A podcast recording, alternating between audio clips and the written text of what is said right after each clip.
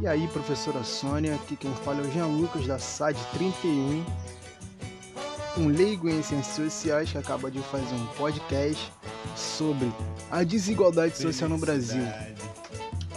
Especificamente sobre a fala mostrada na trilha número 7, errata, na trilha número 6, sobre as falas dos juízes sobre seu miserente salário de 24 mil reais.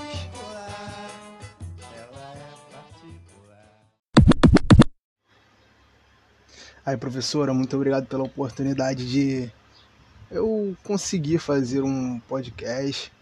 Acho que é alguma coisa bem desafiadora. Acho que nunca na vida eu pensei que ia fazer algo do tipo, ainda mais para resolver um, uma atividade da trilha lá. E, e tá sendo bem interessante editar, tudo, pesquisar e falar um pouco mais sobre esse assunto que é bastante polêmico.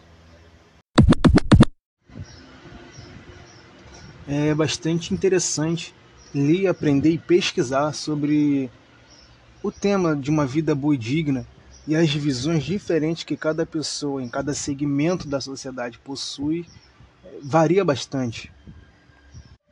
Como, por exemplo, esse procurador de Minas Gerais que em uma reunião com seus colegas de trabalho, ele reclama e diz que é impossível você viver com 24 mil reais nesse país.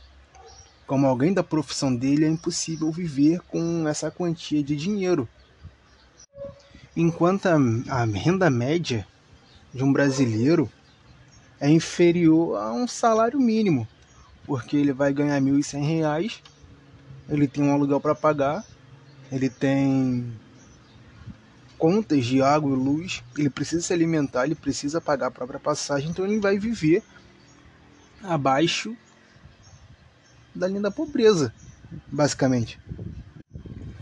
É cômico, sabe? Para não dizer que é triste uma pessoa que vive num país onde existem mais de 20 milhões de desempregados, vivemos em meio a uma recessão econômica onde faz as pessoas mais pobres se tornarem mais pobres, dizer que é impossível viver com um salário exorbitante desse. A fala desse procurador ela só reforça a bolha em que as pessoas que fazem parte das classes mais altas da sociedade elas estão onde o seu cargo, onde a sua profissão não pode ser atingida pela, por uma reforma dos salários em meio a uma recessão econômica em, em que todo o Estado vive. Não somente os estados, não somente os municípios, mas o país como um todo, o governo passa por uma recessão também.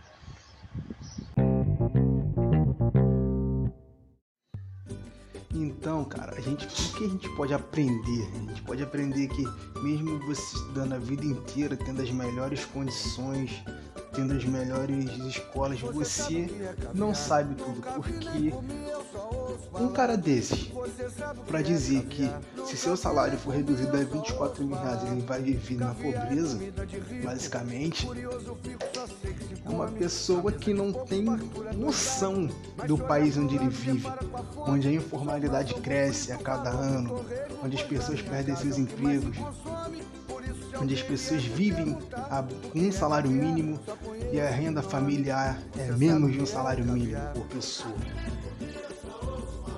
Então, é isso, professora. Espero que a senhora goste do meu podcast, me aprove. E é isso aí. Valeu, professora. Tamo junto.